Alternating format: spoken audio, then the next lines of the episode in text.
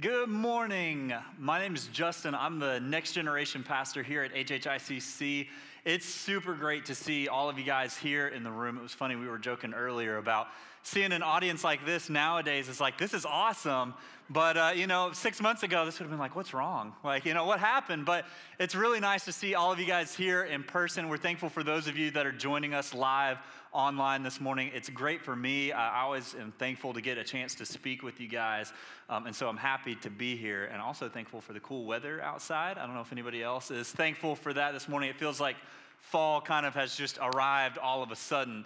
Uh, but I'm thankful for that because, you know, kind of looking back on uh, the summer in 2020 so far, I, I don't know about in your 2020, but there haven't necessarily been a lot of bright spots to it. But one of the things that I enjoyed this year, uh, that was earlier this year, was getting to sit down with my kids and watch uh, as history was made when NASA and SpaceX you know, launched again from American soil for the last time, or for the first time really in almost 10 years. So you guys remember that? Right, that was, uh, that was May 30th. I would have sworn that was like July or August.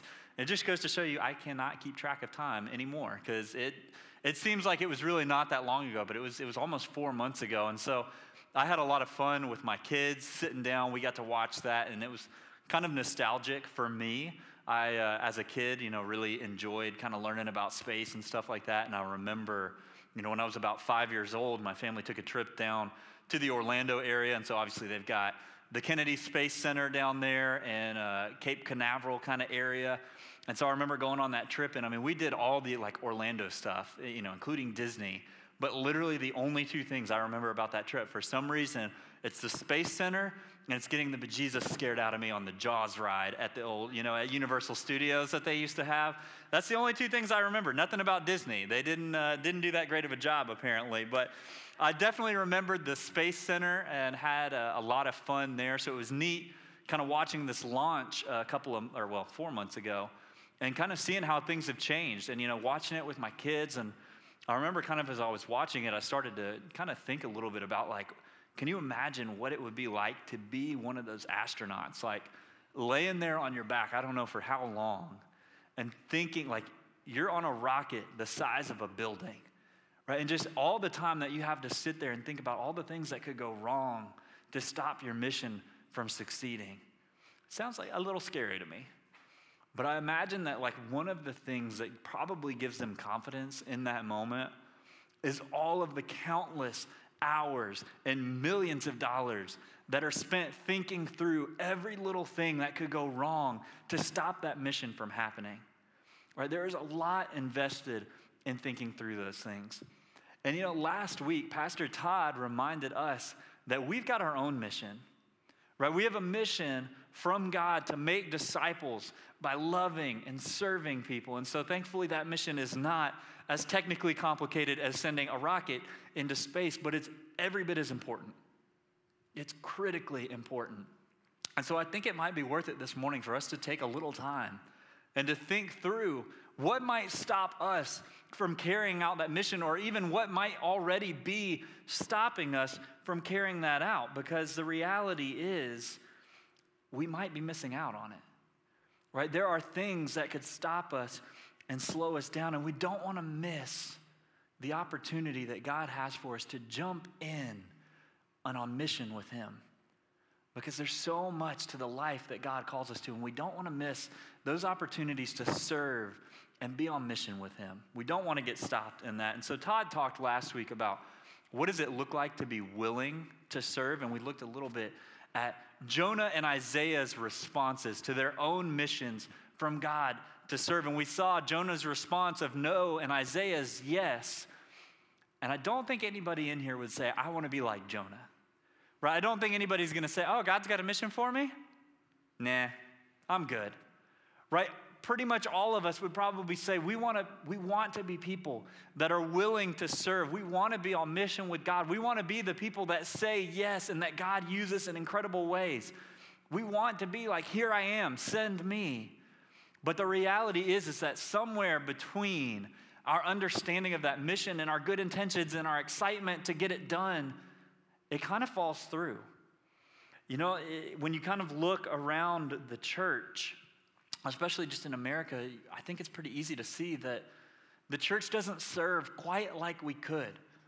You know, Todd said last week, so many, uh, so much of the time we're known more by what we're against than what we're for or the good that we do. And even individually, especially when I look at my own life, I know I fail and we all fail individually.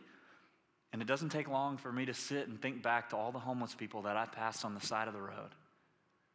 Right? Or maybe a Saturday afternoon, you know, or repeated Saturday afternoon spent golfing or doing whatever while the Boys and Girls Club is looking for volunteers. Or Sunday mornings that I've come, especially when I haven't been on staff, and I've sat in church and been in a rush to get out for brunch or a nap or the next round of golf or whatever it might be, while children's ministry is looking for more volunteers. And so many of us miss out on what God has for us. And I say all those things again, not to make us feel guilty or shamed, but because I think there's more out there that God wants to invite us into to participate on mission with Him. And I don't want us to miss that. I don't want us to miss what it looks like to live with God and to be on mission with Him. But our tendency is to justify ourselves and kind of rationalize our current, you know, involvement in serving. Right? It's really easy to just look around and be like, ah, you know what? I'm doing a little bit more than them, so I think I'm all right. Right? And we have this picture in American life where it kind of just looks like, you know what? We build a nice, comfortable life. We do our careers. And as long as I give, you know, a little bit of money and I, I volunteer occasionally, like we're in pretty good shape. But the reality is, is that picture of the Christian life comes more from America and kind of comparing each other to ourselves than it does from Scripture. Because the Bible paints such a bigger and better picture of what it looks like to live a life on service or in service with God, sacrificially sold out to Him. And so I want us to take a look uh, a little bit this morning about what does that look like and what might be stopping us because the reality is that some people, some of us, are getting stopped. Uh, Lifeway put out a survey last year, actually, and 25% of Protestant churchgoers. Now, that's not that's not Christians as a whole. That's not all the people in our country that identify as Christian but never show up at church or anything like that. That's that's us. People that are in church at least once a month, only 25% of Protestant churchgoers strongly agreed that they serve people outside of their church. Only 25% strongly agreed that they intentionally serve people with tangible needs outside of their church. And so there's so many that are missing out on what God invites us into, and I don't want us to be stopped. So I want to ask a little bit of kind of why are so many missing out on what God has to offer us. And, you know, I think anytime we look at a question like that, we've got our usual suspects, right? We have uh, the flesh, the world, you know, the devil, these different things that try to kind of distract us and pull us off course from what God has for us. But I think as we take a look at it this morning, we're kind of just going to see that we can be our own worst enemy in this area. And so often we stop ourselves from serving and experiencing all that God has for us. So uh, if you have your Bible with you this morning, you can go ahead and turn in Luke chapter 10, or if you've got uh, your phone with you, you can uh, open that up. In Luke chapter 10, we're going to look at one of the most famous parables that Jesus ever shared. It's the parable of the Good Samaritan. And so we're going to take a look because in the Good Samaritan, we see different people respond to God's opportunity to serve in different ways. And some people don't stop, they don't serve but somebody else does. And I want to take us, uh, uh, for us to take a look at that and to see maybe if we can learn some things from it. So if you're in Luke chapter 10, I'll give you some context for the parable. You know, in this situation, Jesus and his disciples are together, and a man who, who knows his Bible pretty well. He's an expert in the law. He's essentially a lawyer of the time. Comes up to Jesus and he asks Jesus, uh, and he says, Teacher, what must I do to inherit eternal life? And Jesus responds to him and he says, Well, What's written in the law? How do you read it? And the man replies back, and he has a pretty good answer. He says, Well, love the Lord your God with all your heart, with all your mind, with all your soul, with all your strength, and love your neighbor as yourself. And Jesus looks at the man and he says, You've answered correctly. Now do that and you'll live. And if he'd stopped there, the guy would have been in pretty good shape, but lawyers tend to ask too many questions. And so this guy goes one further and he says, Okay, who's my neighbor? And listen to how Jesus responds. This is Luke chapter 10, verse 30. In reply, Jesus said, A man was going down from Jerusalem to Jericho when he was attacked by robbers. They stripped him of his clothes, beat him, and left him half dead. A priest happened to be going down the same road, and when he saw the man, he passed by on the other side. So too, a Levite, when he came to the place and saw him, passed by on the other side. But a Samaritan, as he traveled, came where the man was, and when he saw him, he took pity on him. He went to him and he bandaged his wounds, pouring on oil and wine. Then he put the man on his own donkey, brought him to an inn, and took care of him. The next day, he took out two denarii and gave them to the innkeeper and said, Look after him, and when I return, I'll reimburse you for any extra expense you may have.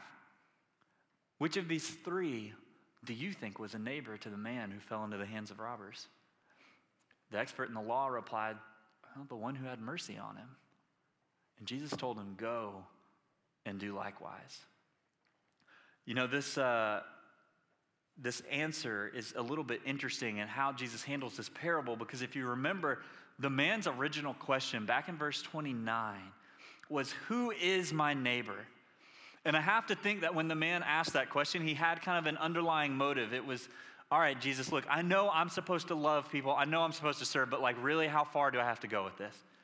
Like, who actually do I have to love? Do I have to love the poor, the sick, right? The racially or religiously different? Do I have to love those kind of people? And that's kind of what this guy was getting at, right? He didn't want to go the extra mile. He was kind of looking for the bare minimum. And what's interesting is, I think in that moment, we might expect Jesus to answer in a way that says, Yeah, you've got to love everybody. But Jesus actually doesn't really answer his question like that. You see, what's interesting, if, uh, if you've kind of got a little bit of Bible background, then you probably know from either this passage or John chapter 4, where there's a story of Jesus and the Samaritan woman at the well, that Jews and Samaritans didn't exactly get along very well. There was a lot of hostility between the two groups, or really racial tension, basically. And so I think in the story, if Jesus had wanted to make the point, excuse me, that, yeah, you've got to love everybody, even that guy, he would have made the Samaritan the victim. But in the story, the Samaritan's the hero. That's why 2,000 years later, we know what a good Samaritan is.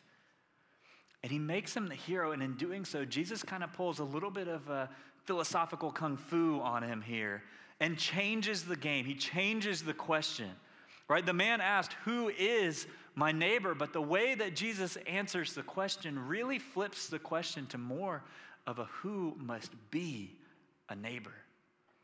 You see, in this particular story, I think Jesus, it's not that Jesus doesn't want to tell us that we have to love everybody, but I think in this particular story, it's kind of an assumed, right? We have those other parts about loving your enemies and loving the least of these that Jesus has kind of made his point. We should love everybody, but what he wants to let this man know is that all of us should be a neighbor. You see, there's no shortage of people to find who need to be served. But sometimes it's hard to find people who are willing to be servants and to be neighbors. And so Jesus tells the story in a way that the most unlikely person that you would think if you were a Jew in his time steps up and he serves. And it makes more of the point that if even that guy steps up and serves, we should be too. We all should be a neighbor and one of the points that Jesus makes is really subtle. But if you remember, the man's original question before when Jesus launched into all of this was, What must I do to inherit eternal life? And the way that Jesus tells this parable in the moment equates serving with eternal life in a way that it's not what he says is, is not you must be a neighbor and then after that that's what gets you eternal life. Being a neighbor is not a rule to follow so that you get eternal life. The way jesus tells the story is that being a neighbor is experiencing and participating in that abundant life that god has for us. He wants us to jump in and to serve with him. But sometimes we get stopped in that and in fact in this parable we see the priest and the levite get stopped from experiencing all that God has to offer. And so I want us to look at what stopped them. And is there something that we can learn for us about why we might miss out on the opportunities that are right in front of us and instead walk right on past them? And what might there be for us to see? So we're going to look at why did the priest and the Levite not stop?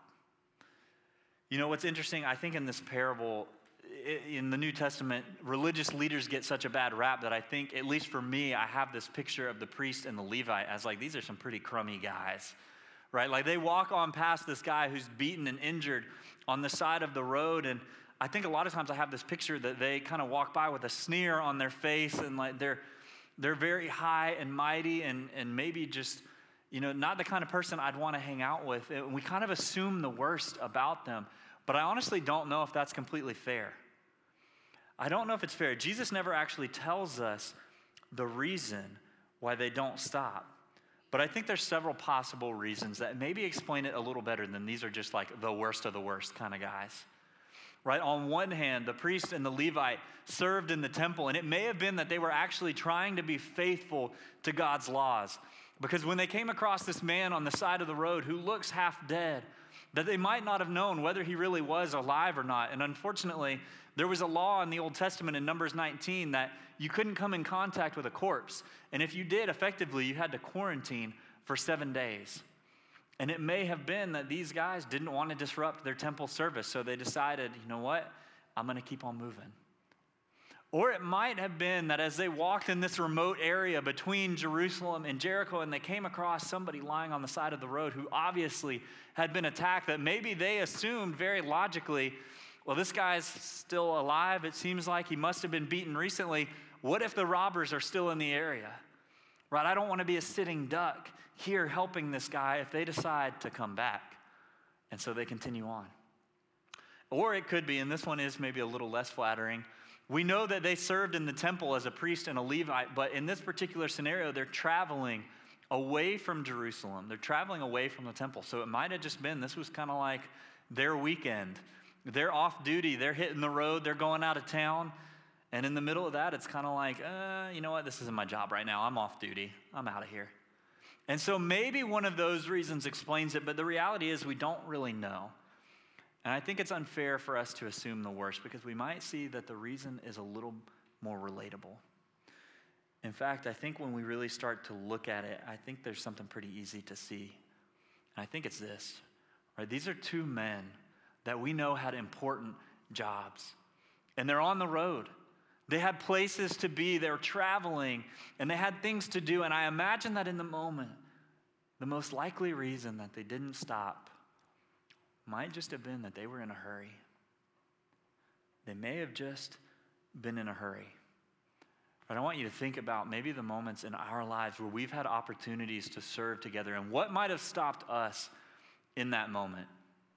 You know, sure, sometimes it might be indifference or prejudice or something. You know, occasionally, I mean, obviously, all of us struggle with different things. And maybe in that moment we had kind of a, you know, an unhealthy or sinister motive in it that kind of clouded our judgment. But the vast majority of the time that I found myself in a moment where I had an opportunity to serve, busyness is the final nail in the coffin. I can think of so many chances that I've had to serve where, sure, maybe I thought something along the lines of, uh, I don't know what they're going to do with the money. Right? Or, eh, that group, that's just not my thing. I, I don't want to serve with little kids. Or maybe something along the lines of, you know, uh, they just need to get a job. And I've had moments where I had an opportunity to serve or to step into a need, and I've struggled with tensions like that. But at the end of the day, the thing that so often that stopped me from serving is busyness. I may have struggled with those thoughts, but ultimately, what it comes down to at the end of the day, the justification that I come up with to walk away has so often been, well, I got somewhere to go. I don't have time to think about this anymore. And so I think for so many of us, one of the things that we can see from this is that we don't stop to serve when we're unavailable. We don't stop to serve when we're unavailable, when we haven't made time in our lives to slow down and to see what God places in front of us. So I want to tell you something kind of interesting. In the 1970s, two Princeton social psychologists, a guy named John Darley and Dan Batson, kind of did a little interesting experiment. They, uh, they did an experiment on some seminary students. So, you know, young people that were training to be pastors, ministry leaders, priests, this kind of thing. I'm really glad they didn't do this on me when I was in seminary, but they did this experiment, and what happened is that they asked students to deliver a sermon. They asked students to deliver a sermon on none other than the Good Samaritan. And they set it up so that they took this entire class of students and they were scheduled to meet with their professors for kind of like final preparations before they delivered their message. And so they met with their professors in a classroom on one side of campus, and then they were scheduled to go and deliver the message in kind of like the auditorium on the other side of campus. And so, as the group of students kind of met with their professors for final preparations, the professors, like in the final moments, gave each uh, student a different statement before they went on their way. So, for some students, the professor said something along the lines of this like, uh, ooh, you know what? You're late. They were expecting you a few minutes ago, so go ahead, head on over there um, and try and make it fast because they're waiting on you. And that was what they called the high hurry condition. Another group of students, though, as they wrapped up their preparations, they just said something along the lines of, like, you know what? They're ready for you, so go ahead and head on over there. And that was the intermediate hurry condition. And then finally, they took the third group of students, and for those students, as they got ready to head across campus, the professor said something along the lines of, You know, uh, it's going to be a few minutes before they're ready for you, but why don't you go ahead and head on over there? If you end up sitting waiting over there, it won't be that long. And that was the low hurry condition. And so, as all of those students made their way from the classroom where they prepared over to give their final message, they had set it up on campus so that all of them passed by a man in an alleyway that was dressed as kind of like a victim. He was dressed poor and destitute, kind of sitting on the sidewalk. Uh, you know, he was kind of moaning and coughed a couple times. And literally, they had to walk down an alleyway where this guy was sitting right there. Do you have a guess at how many of those future pastors and ministry leaders stopped to help the man as they walked to preach on the Good Samaritan. 63% of the students that were given the low hurry condition stopped and helped. That's pretty good. I mean, two thirds of them. That other third, you know, kind of a little shady, but, you know, two thirds of them stopped for that one. 45% of the students who were given the intermediate hurry condition stopped to help. But only 10% of the students that were given the high hurry statement stopped and helped the man as they walked to go and preach about the Good Samaritan. You know what's true is that it doesn't matter how good our intentions are. You can be a seminary student, training to be a pastor, walking to preach on the Good Samaritan, but busyness can still distract you.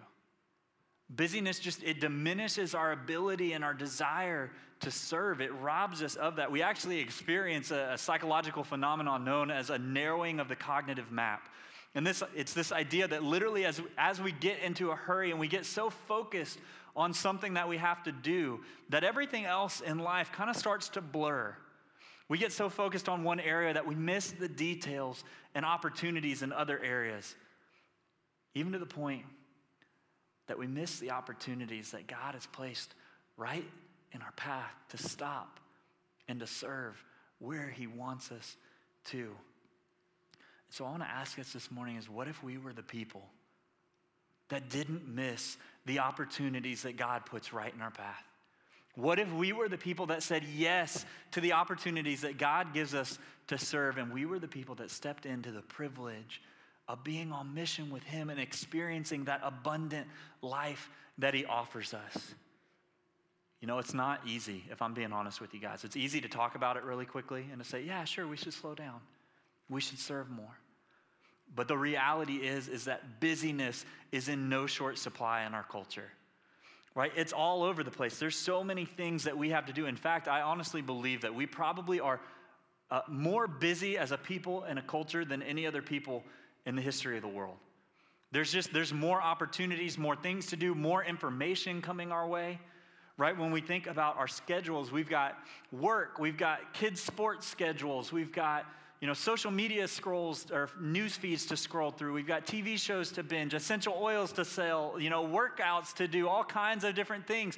And there's so many things that compete for our attention and our time, right? And it distracts us from what's really important. So I want to ask you this morning that even as the culture tells us to hustle and to move and to be fast and be productive, and I don't want to hate on that completely, but we have to ask ourselves is that the picture of a life with Christ that He really gives to us? And what might be the cost of it? Is it the cost of opportunities to serve? Is it the cost of being involved more with our church family, or maybe even sometimes the cost of our own family, our marriages? Because busyness robs us of so much of a focus on what's right. And here's what's true this morning that we've got to realize is that we're more of a help. We're more of a help when we're in less of a hurry. We're more of a help when we're in less of a hurry. And so, for many of us this morning, that means we've got to slow down. And that's not easy to say. I can say it really quickly up here, but the reality is, is if we start to look at our involvement in our careers and our schedules, it's not easy to, to tone down on some things. But I want to ask you this morning to think about where might you need to slow down or reduce your schedule. Or maybe it looks like this. Maybe instead of that, or also with that, it looks like how do we need to open our eyes to see the opportunities that God puts right in our path as we're going through our lives and not miss the opportunities to stop and to serve. Right? We don't want to miss those opportunities to leverage the moment that God gives us to experience His abundant life by jumping into mission with Him. You know what's so interesting here in Hilton Head is that even in a community with so many retired folks, which not to hate on anybody that's retired, I don't mean to be picking on you, but what's so interesting is that even in retirement, when you would think that you kind of would have all the time in the world to do, you know, what you need to do, the reality is is that so many miss out on the opportunities that God gives to dive in to this life with him more. And so I want you guys in just a second to hear a little bit more from somebody who's kind of more in that season. And whereas I think all of us kind of have this picture of kicking back and resting in retirement, I want you to see a little more what it looks like to jump in and serve. So I want to invite Dion Davis up on stage. Dion is serving as our interim kids ministry director, and she's done an amazing job. You guys give a hand for Dion. Oh, I cannot tell you guys seriously how thankful I am for Dion and everything that she's done with our kids' ministry. Dion really served in kids' ministry for uh, a good portion of her career, and somehow or another, we roped her back in after she retired, and so she has been serving uh, really on a pretty high uh, level, a high level of involvement with us here for most of quarantine. And so, Dion, I just wanted to kind of ask you and have you share with everybody a little bit why, why is that, right? you you're retired, you've got that opportunity to kick back, but somehow or another, you let us drag you back into being really involved. And so, why, why was that the case for you, and kind of what does that look like a little bit? All right. So, when I first retired, I was very excited. I'd been in a church ministry for many years and running pretty much all the time.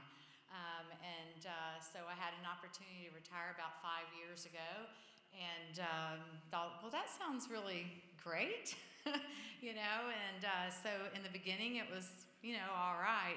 But then I just didn't feel good. I, I felt like I was taking up space, I was breathing air, and, um, and I wasn't serving anywhere. And I, I knew that God had a bigger purpose for me than just to sit around and watch Netflix and make supper for my husband, you know. So I knew that there was, you know, more to that. So um, it just sort of hit me, and I said, I got, I've got to get busy doing something where I'm serving.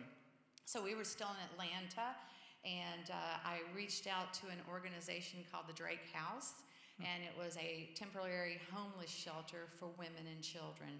And they said, Well, what would you like to do here? And I just said, I'll do anything. So every day I showed up. Sometimes I painted apartments. Sometimes I prayed over the apartments. Sometimes I did office work. I just did whatever they needed.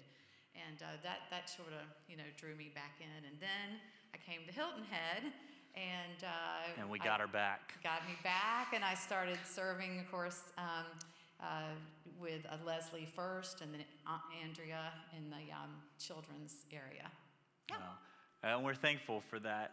Uh, Dion, I, I don't know about you. Uh, I think if I was in your shoes, to me, it seems like if you've served with kids or kind of in a certain area your whole life, you know, retirement might be a little bit of a natural time to maybe try something different. But obviously, you've gotten pulled back into continuing to serve with kids. So, talk to me a little bit. Uh, is there a reason why you've come back to kids over and over again, or why you have such a heart for that area? Sure.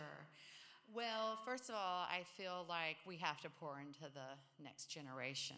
If we just focus on our generation, our age, um, that's great, but we also have to know what we're leaving behind. And I, um, I had an experience when I was on a mission trip actually with a large youth group from our old church, and we went to Manchester, England, and we were in a very um, you know, poor community there. And as I went around to the churches, I realized there were no children and there was no youth within the, the, these old churches. And many of the churches had already closed and had been turned into condos or apartments, you know, and things like that. So it was, you know, being from the Bible Belt, that was just kind of odd. And uh, so I asked, I said, where are all the children? You know, where are the youth? And um, they said, well, it skipped a generation.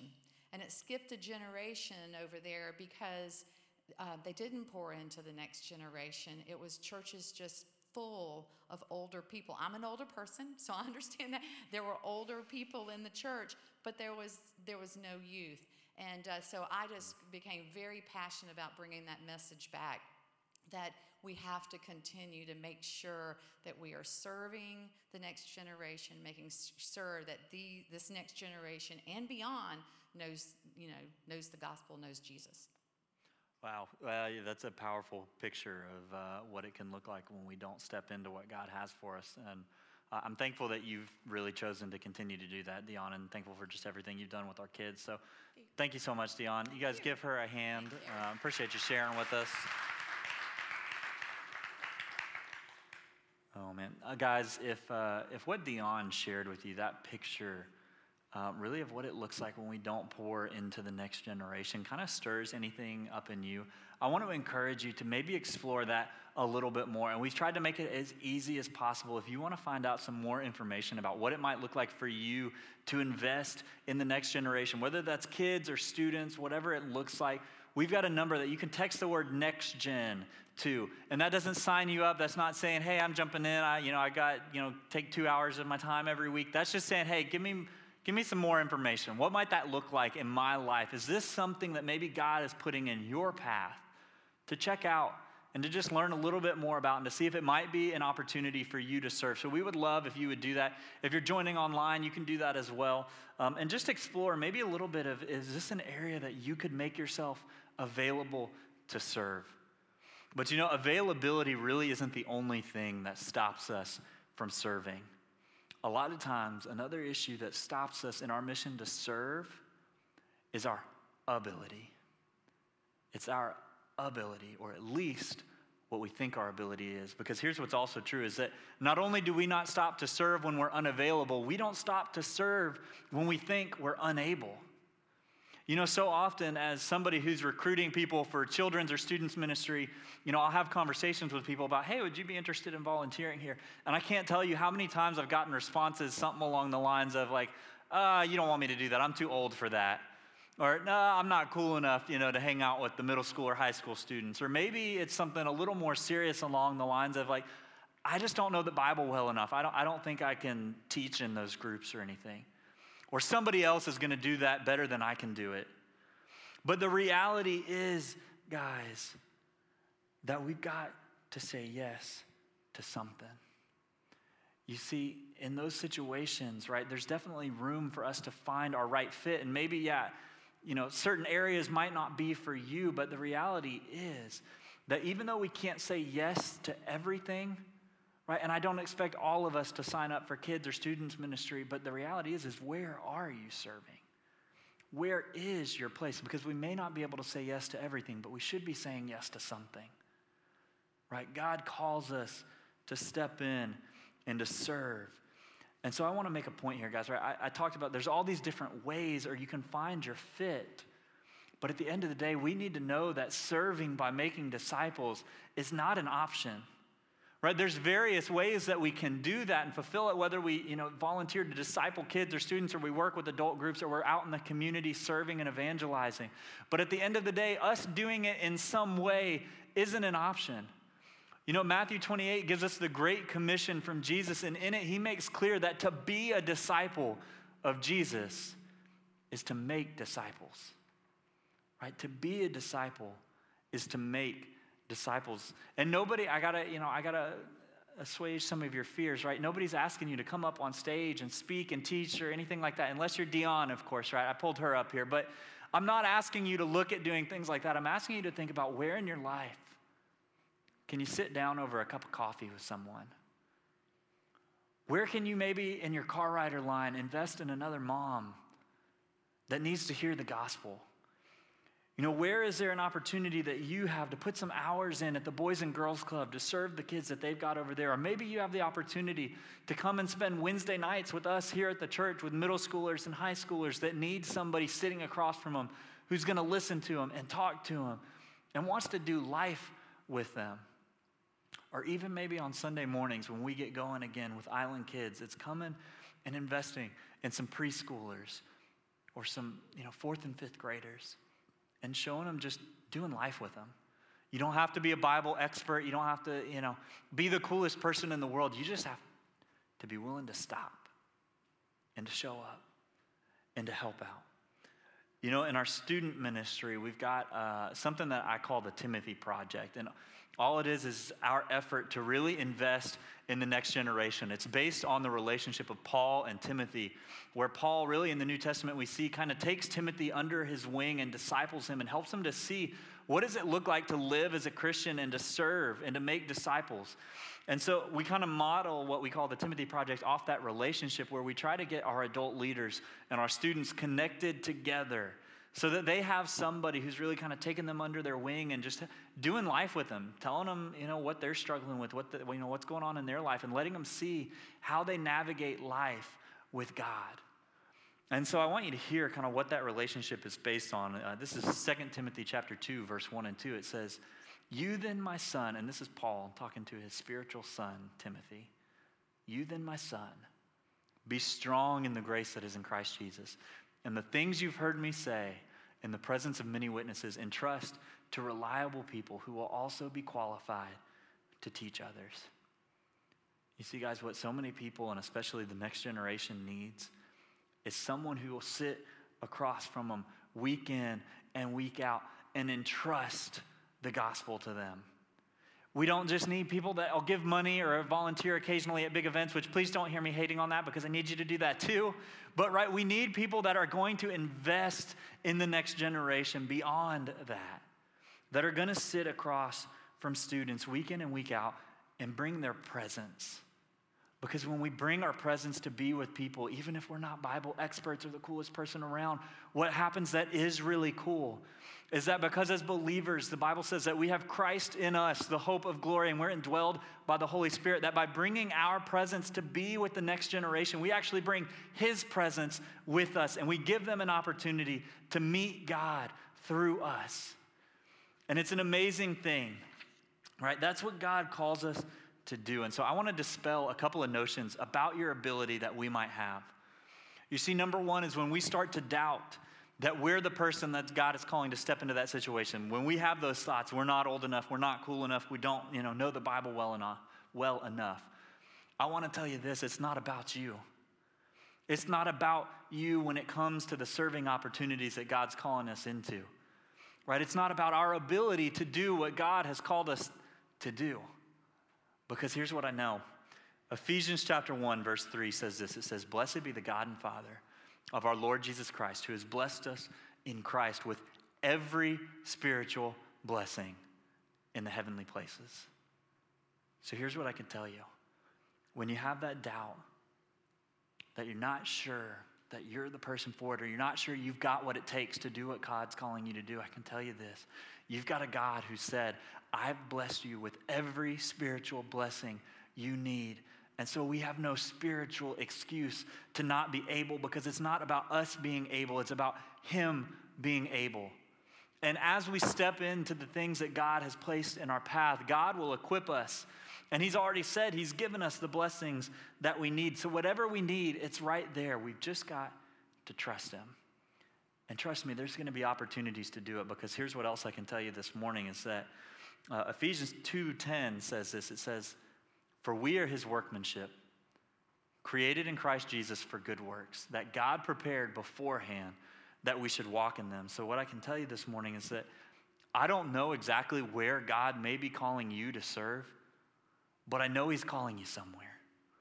Because as Ephesians 2 says, he's prepared the works for us. And He's given us every spiritual blessing we need to do it. But we got to step out and we just have to trust Him that that's true. And we've got to just not, not just know that He's given us that, but really believe it. Because here's the thing we're more of a help when we know we've got help. We're more of a help when we know we've got help. It's not on us to be cool or knowledgeable or whatever other category you could come up with. It's on Him, and He's going to help us. We just have to believe it. So, as we get ready to wrap up this morning, I want to leave you with a couple questions I'm going to ask you to take some time, not just this morning, but throughout this week to think about. Number one is this it's practically where might God be calling you to slow down and serve? Is it possible that God might be calling you to maybe back off the career ambitions a little bit? To maybe slow down on the kids' sports schedule a little bit and to make some space so that as God places opportunities in your path, to jump in to that mission and that abundant life, that you've got the capacity to do it. And you can make yourself available to stop and to serve. The second question is this it's, you know, as, as we're kind of running through all of that and we have those doubts that come up about, ah, someone else can do it. Maybe I'm not the person for that of where might you need to up your trust in God? Where might you need to increase your trust in God's help to step up and serve?